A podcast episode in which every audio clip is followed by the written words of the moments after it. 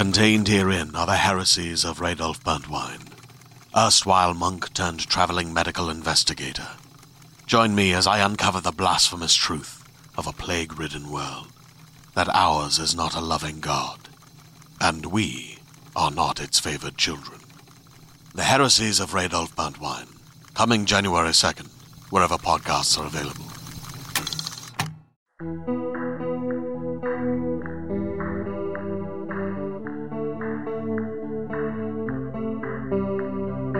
Hello, and welcome to the Fantasy Magazine Story Podcast.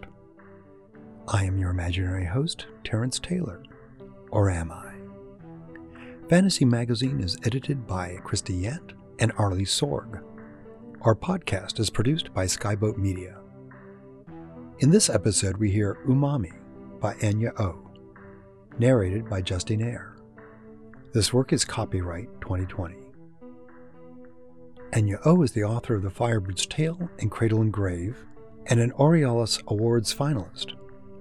Her short stories have appeared in Daily SF, Uncanny, the 2019 year's Best Dark Fantasy and Horror Anthology, and more. Born in Singapore, Anya has a Bachelor of Laws from Melbourne University and a Bachelor of Applied Design from Billy Blue College of Design. She lives in Melbourne with her two cats, working as a graphic designer, illustrator, and chief studio dog briber for a creative agency. She can be found at anyaSY.com or on Twitter at ANYASY. So, get ready to open your mind to new experiences. We've got a fantasy for you. Umami by Anya Ow. I have a favor to ask, said the Fushi to the chef and in exchange, I will grant you a wish. What sort of favor? Yun San asked. She wiped sweating palms down her brown hanfu and tried to show a brave face. Thick mist had whisked her away from the back of her restaurant into the wilderness. Even were she thirty years younger and somehow able to outrun her captor, she had no idea where she was. The Fushi huffed Against the old forest, crowned in redwood and golden ginkgo, it towered over Yun San, twice as tall and thrice as wide, its muscular legs and tusked mouth cuffed with flowing white fur. Ivory and jade horns arched from its brow, streaks of pale light pulsing in stripes along its coppery coat and its dense cloud of a tail. Yun San had seen paintings and heard stories, but up close, a fushi did not look like a lion or a dog. It did not give out the animal stink of a great beast. It smelled of crushed grass and jasmine leaves, and its dark brown eyes looked uncomfortably human. Your kind has been hunting mine, the fushi said. It gestured at an old scar high on its hind flank with a paw.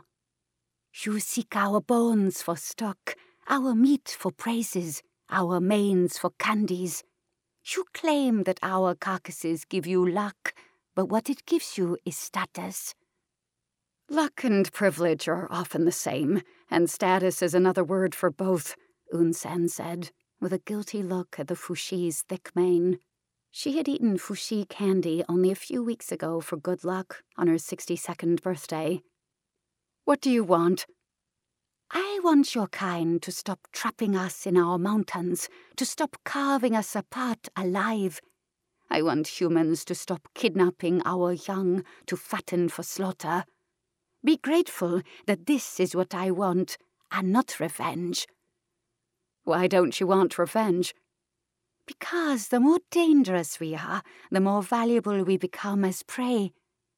The Fushi lowered its head, looking keenly at Yun San. Can you help me? What is your name? Yun San asked. Call me Jin. Jin, I'm only a chef. How can I help you? I don't have the power to outlaw hunting. The year after the Emperor's grandfather outlawed phoenix hunting, the last of the phoenixes died, braised in wine and wolfberries, in a crowning dish served on his birthday, Jean said with a snarl. I do not trust the Emperor or his laws. Instead, I challenge the most famous chef in these lands. I want you to make us irrelevant. To make fushi stew, braise, and candy without fushi, and make it better. A challenge, hmm? Yun San said, amused. You'd appeal to my pride. You were indifferent to the offer of a wish and to a veiled threat. Perhaps pride is all you have left, old mother. I'm not your mother. Yun San thought things over as she rubbed her aching back. To do this for you, I will need a sacrifice freely given. I will myself need to make fushi stew, fushi braises, and fushi candy. I need to make the best possible version of each so that I may understand what I need to defeat. The fushi fell silent, staring keenly at Yun San. She forced herself to hold its gaze. Slowly, it nodded. Give me two days, and I will bring you what you need. Whispers followed the stranger who walked into the Jade Treasure restaurant, shedding silver with the indifference of the unimaginably wealthy and demanding an audience with the chef. In the kitchen, Yun San cut her restaurant manager's hushed description short by jointing the goat on the chopping board before her with more force than it deserved. The manager winced but stayed firm. The imperial censor was due to visit within the hour, so could Chef handle the rich young lady, please? Yun San washed her hands, cursed, and marched out of the kitchen, trailed by the manager as she mopped Yun San's brow and tried to neaten her hair. The jade treasure girded two gardens in stone and slate, one of lush bamboo, one of verdant lotus. Lunch hour in the main restaurant meant gridlocked tables and a line of hopeful patrons out the door, staff circling through the crowd with trays of pork and prawn dumplings, fried radish cakes, roast pork wrapped sleekly in white noodles, braised stuffed bean curd, stewed tripe, and more. Black jacketed captains cut through the choreography with pots of hot tea, taking orders, making jokes, the private rooms were quieter, refined affairs where the restaurant plied the wealthy and the troublesome with flattery and alcohol. Most days, the difference was slight. Once shown to the stranger's room, Yun San's usual script fled unsaid. Jean? Jean inclined her head. How could the others have mistaken her for human? In this guise, the Fushi wore the smooth skin, moon face, and red bow mouth of a classical beauty draped in blue silk and silver embroidery. Yet she did not hold herself with the usual calculated grace of a woman of wealth or good birth. Instead, Jean gave off the same furious, raw vitality as she had in the forest. A rosewood chest sat by her feet, as high as her knees. How did you know it was me? Jean asked. You didn't change your eyes. Yun San began to say more and hesitated. Jean's left sleeve looked far too formless. What happened to your arm? In here, Jean gestured at the chest. Along with some of my mane and one of my horns. Yun San sank into one of the chairs as her knees gave out. Hugh, how did you think I was going to find you what you wanted? Besides, what is a small matter like this to me if you can help me save my kind? I don't know if I can. I can only try. Jean smiled, a smile no less intimidating in a form without tusks and horns. So try, and I would like to see it, to smell it, to taste. Yun San jerked back against her chair. Taste? Who else has more of a right to it than me? It's my flesh. I'll need time. I've never worked with the ingredient before. I. I'm at a fine beast, Jean said, stretching out her remaining hand in an expansive gesture. Time describes the wealth I have. I can only hope that I've placed my trust in the right person. It took Yun San three attempts to get to her feet. Wait here. Her most trusted staff sealed the chest and moved it to the cold room. Back in her kitchen, Yun San sank against a workbench and wiped a hand over her face. She'd spent four decades compressed within a restaurant kitchen's chaos, three of that as its lord and master, and she'd never once doubted herself until now. Born to an unbroken line of women who ruled their kingdoms of cast iron and fire and steam, Yun San grew naturally toward the flavors she'd learned to shape the moment she'd been old enough to knead rice flour by her grandmother's side. She drank the melange of scallion oil and frying pork lardons, and rice and more, listened to the line chefs shouting at each other in three dialects. It steadied her. Even before the restaurant, the chaos of a busy kitchen had always been in her blood. Jean sniffed the air in loud gusts as Yun San set down the steamer basket before her, pouring black vinegar into a shallow dish striped with julienne ginger. Yun San opened the basket in a flourish to reveal the pale dumplings nestled within, belching steam over the rosewood table. Xiao Long Bao, careful, it's hot. You're meant to dip it into the black vinegar and. Yun San flinched as Jean picked one up with her bare hand and popped it into her mouth. Jean swallowed. She frowned. I'll get you some cold water, Yun San said, setting down the tray. A deep, rumbling purr stilled her next step. Jean closed her eyes, a tongue too wide and rough for her mouth rasping her lips in pleasure. Is that magic? Jean asked, craning her neck to peer closely at the dumplings. Magic? Oh, you mean the soup filling? No, that's a matter of wrapping solidified meat aspic along with the meat.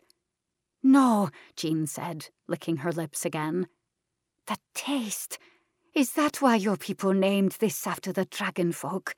The burst of richness, the textures, the paper thin dumpling skin. A dish worthy of the dragon king himself. No, no, Yun San said, laughing. It's just the same phonetic sound. Basket, not dragon. Little basket bun. Jean picked up the next and dipped it into vinegar, popping it into her mouth. Yun San couldn't help her reflexive wince, but Jean appeared immune to scalding. The Fushi ate all eight dumplings in quick succession and lashed her fingers clean with her tongue. I did not know that humans knew such magic, she said. It isn't magic, it's just a cooking technique. What is magic but a technique that consumes the senses? You are a master of your form, I was right to come to you. Now make me more, Jean said with delight. More! A veiled tasting, one made with fushi, the others without. Yun San gestured at the identical portions of soup, braise, and candies. The ladlefuls of clear soup within white porcelain bowls, slick with oil, showed only faint variations of bronze. The cuts of braised meat settled between ears of mushrooms and bright wolfberries, shards of fungus and chunks of fish maw. The candies resembled delicate spheres braided out of fine white hair, dusted with red sugar. Are you asking me to guess which contains my flesh? Jean asked, smiling toothily. They were all made the same way, with allowances for the length of cooking depending on the ingredients, I'm asking you which tastes the best. Jean tossed back the first bowl. Tilting her head, she set it aside. Jean purred at the second, licking the bowl clean. The third she sniffed at suspiciously for a while before drinking, and at the fourth, her mouth parted wide, tongue curling against tusks that pressed briefly through the skin of her cheek before receding. She did the same with the other samples, savoring some, frowning at others. Sucking her fingers clean at the end, Jean set aside some of the plates and bowls in a row. Tivin used to be a common sight, Yun San said as she sat down, rubbing her back wearily. People like to boil down their spinal fins with chicken, ginger, sea slug, and abalone stock. Poachers sliced off the fins of the tivin they caught and leave them to bleed to death. The stock gave the soup flavor. The fins did little for anything but the texture, easily replaced. Now the TV are Jean said.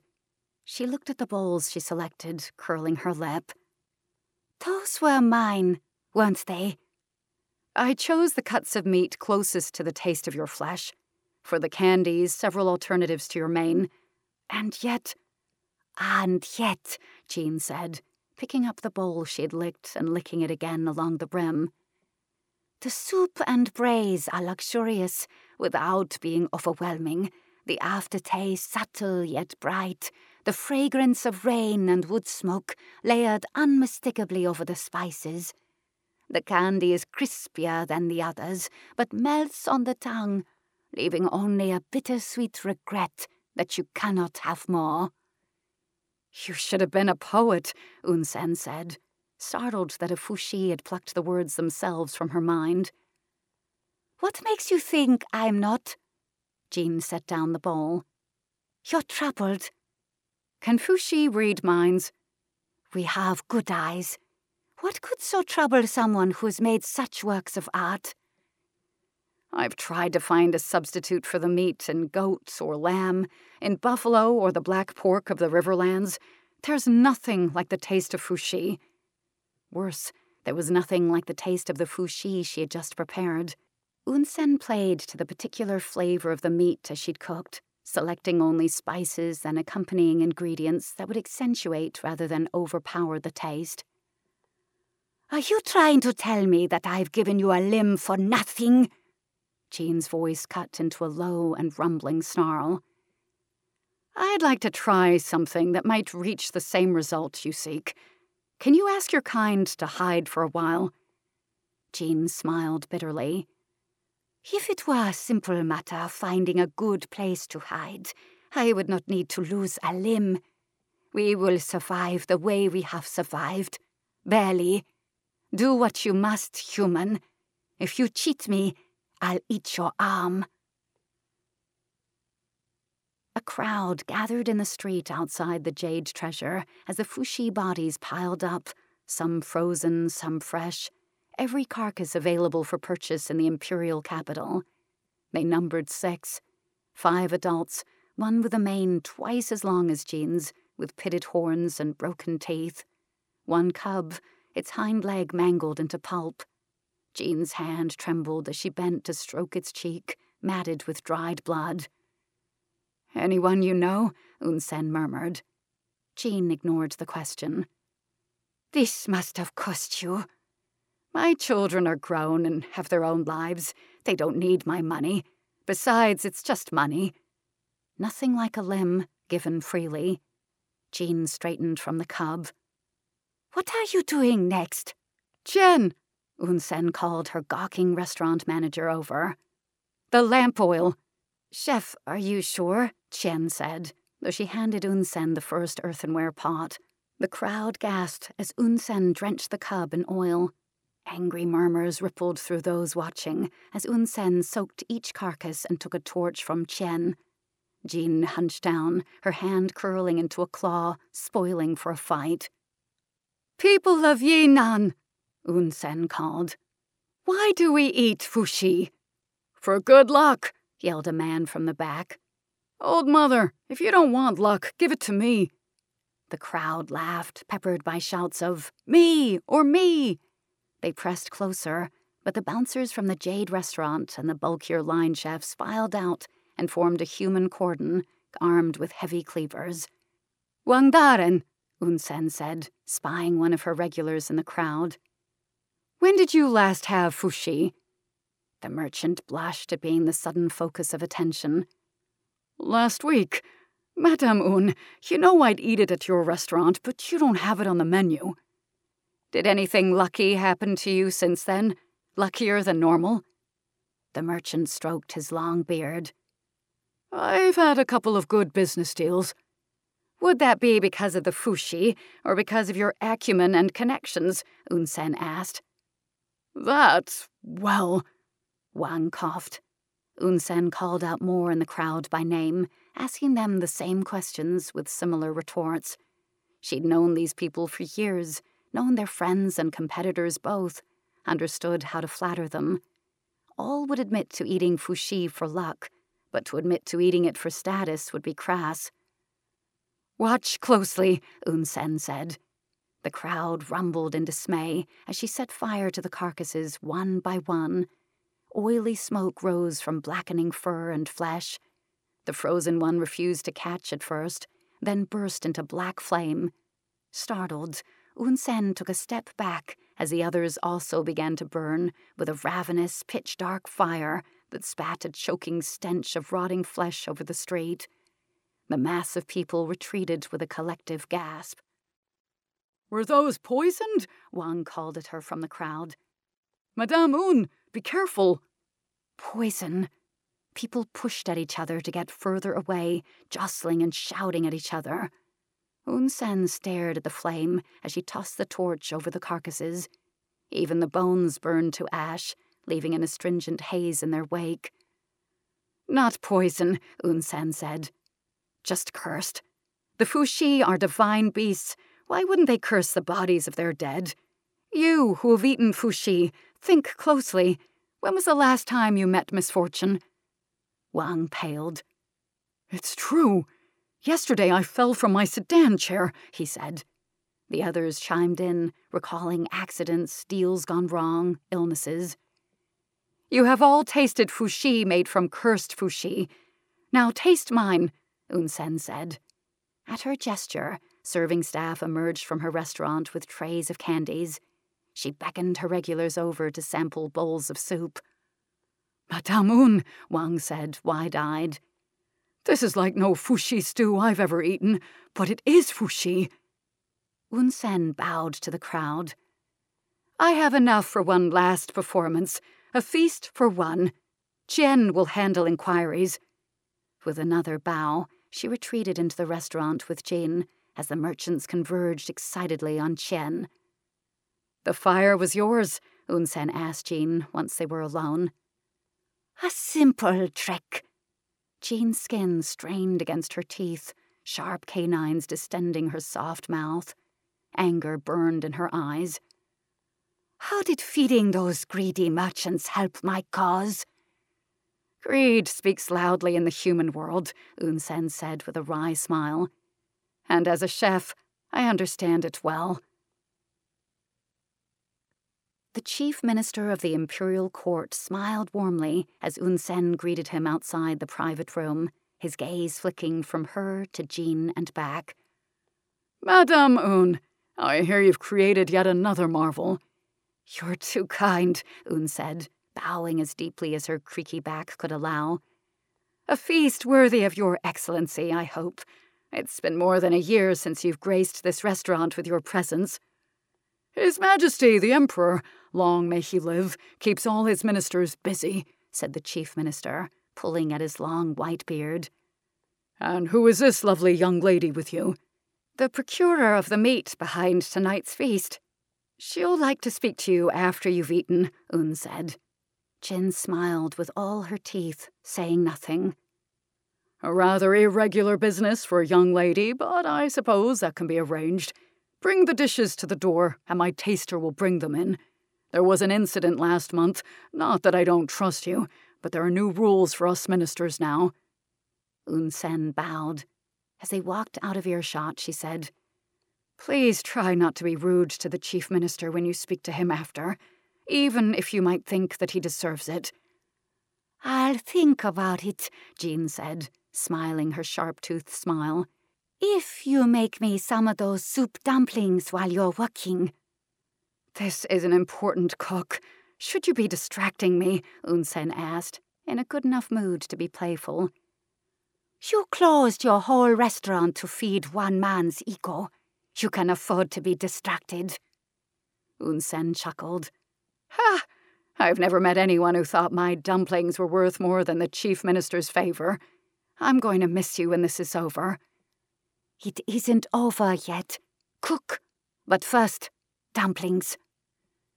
Yun San settled Jean in a disused part of the kitchen and instructed her junior chefs to ply Jean with dumplings.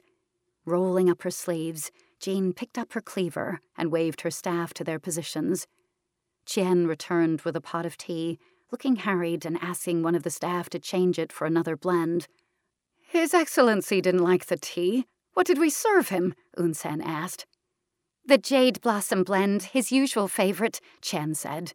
She shook her head. He asked for the gold tipped Tieguanyin instead. Doesn't he always complain that it's not worth the money? The chief minister had to be in a good mood. Hopefully, they were about to make it better. The minister will see you both now, Chen said. Yun San yawned. That took a while. I thought he would never be done with dessert. She got slowly to her feet as Jean popped the last piece of candy into her mouth, wiping her sugar dusted fingers on her clothes. The red sugar disappeared the moment it touched the fabric, but Chen didn't appear to notice, clearing her throat politely. Chef, you're old friends with the minister, but Lady Jean. She's earned the right to an audience, more than either of us. Tell everyone to take the rest of the day off. I'll pay all of you a bonus tomorrow. As they walked back to the private room, Jean said, Now what? I'd prefer that you don't bite his head off. That'd probably get all of us killed. Jean frowned at her. Until I pay my favor to you, I will not do anything that will cause you harm. It was a joke, Fushi. Do you want me to speak, or would you prefer to? Tell him another story of greed, Jean growled. And if it's not enough, we will see. Guards patted them both down before allowing them into the private room. A pale cheeked man in a cowled dark robe sat at the rosewood table, two guards in scale armor at his back, and the chief minister standing respectfully by his side. Even before they were introduced, Yun San sank to her knees and kowtowed. Your Majesty, this humble servant is unworthy of your presence. May you live for a thousand years. The Emperor glanced at Jean, who, to Yun San's dull horror, stared him coldly in the eye. Show your respect to the Son of Heaven, the Chief Minister said with a quelling stare. Who do you think you are? Jean laughed. Your Majesty, Yun San began, fear prickling down her back in a cold sweat. Lady Jean is. Who do I think I am? Jean said with a mocking smile. She stepped back, ripping the sash off her waist and shrugging off her outer robes. The Emperor stiffened, even as his guards took a step forward with their hands on their blades. Who do you think I am? Mist poured out over the floor, waist deep where Yun San knelt. Three great paws flexed on the dark tiles, Jean's laughter shaking the ground under Yun San's knees. She scrambled to her feet as the guards drew their blades. Wait, please, Yun San said, spreading her arms. The dishes that you ate. Here is the source. The chief minister gasped. The Emperor's gaze flicked to Jean's missing paw. Explain yourself, he said. Your Majesty, the fushi dishes that you had, were they any different from those you've had before? Yun San asked.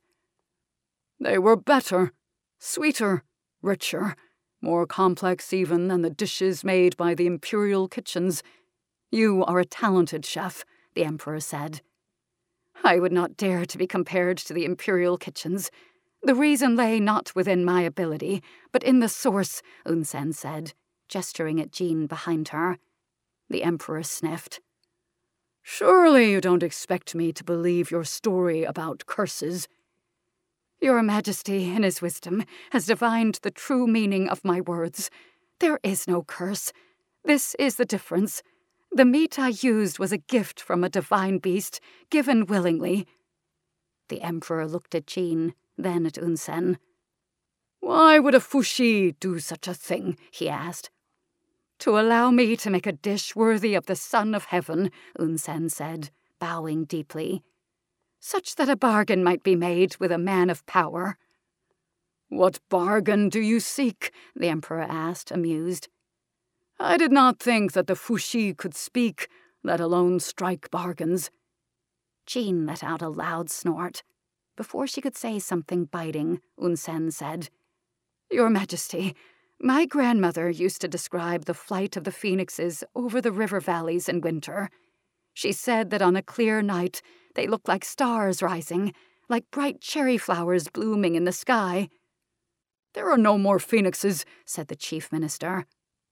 My uncle talked of the tivin that stalked through the bamboo groves once friendly enough with travelers that they would bow in exchange for offerings.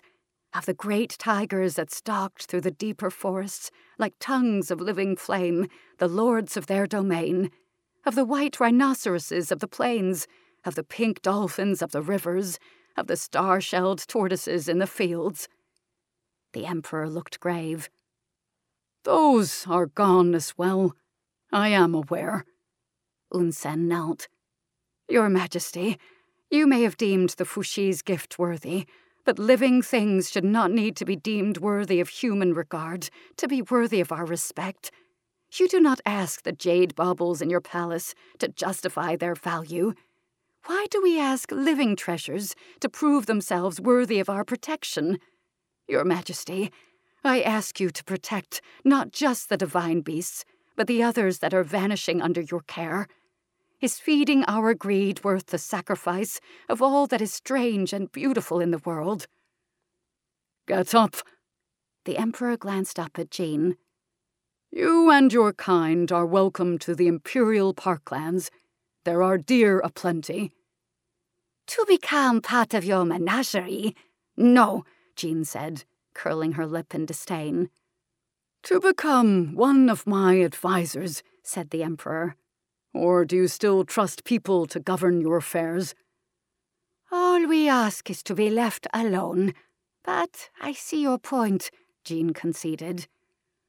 I'll issue a decree when I return to the palace, the Emperor said, rising to his feet.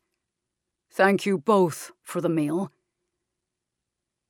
I'd be careful going to the parklands, Yun San said after the Emperor and his entourage left as discreetly as they had arrived.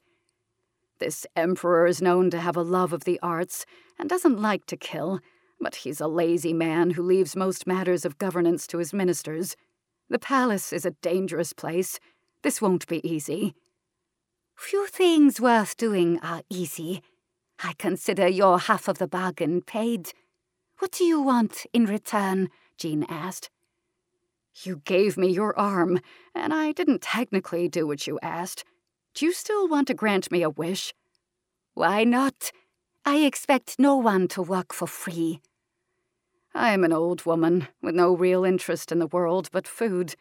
Tell you what, sneak me some samples of the dishes from the imperial kitchens now and then, and I'll count us even.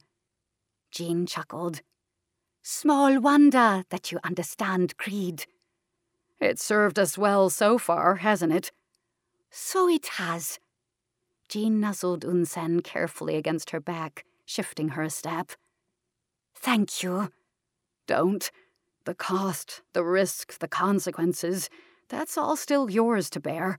All I can do is wish you luck. Sometimes luck is all we need, Jean said. She bared her tusks into a toothy grin. Now, is there more of that candy?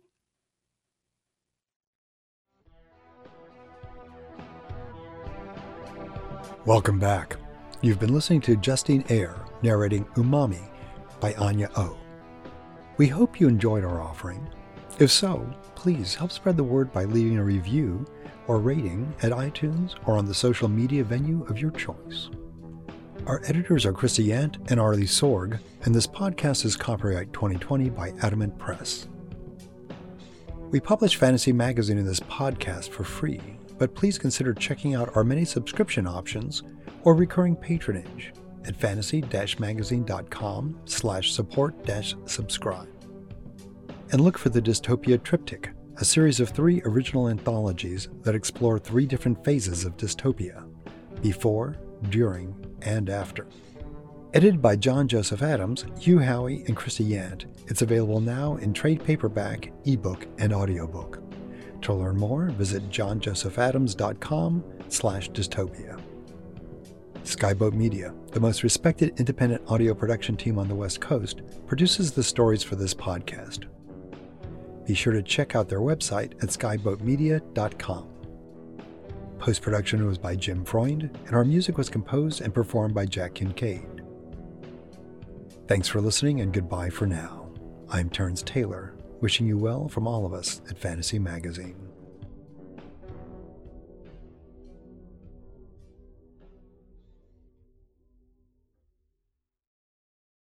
Hey there, this is Justin Bartha. I made a funny new podcast, King of the Egg Cream. It has the greatest cast in the history of podcasts with actors like Lewis Black. I'm torn by my feelings for two women. Bobby Cannavale. You can eat it, or if someone hits you, you can put it on your cut. Melanie Lynskey. I wonder what these marvelous things are that look just like boiled chicken feet. Jason Ritter. I can break things and pick locks and kill people. Michael Stuhlbarg. The whole point is to inspire people that they should make themselves better. Ari Graynor. No, don't whet its appetite. What are you, an idiot? Me, Justin Bartha.